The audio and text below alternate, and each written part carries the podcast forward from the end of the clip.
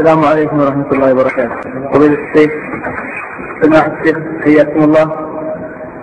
هذا السؤال يسأل ما حكم إحلال النظام الديمقراطي من أجل عز الإسلام والمسلمين؟ الإسلام غني بنظامه وحكمه عن هذه الأسماء وعن هذه المستوردات.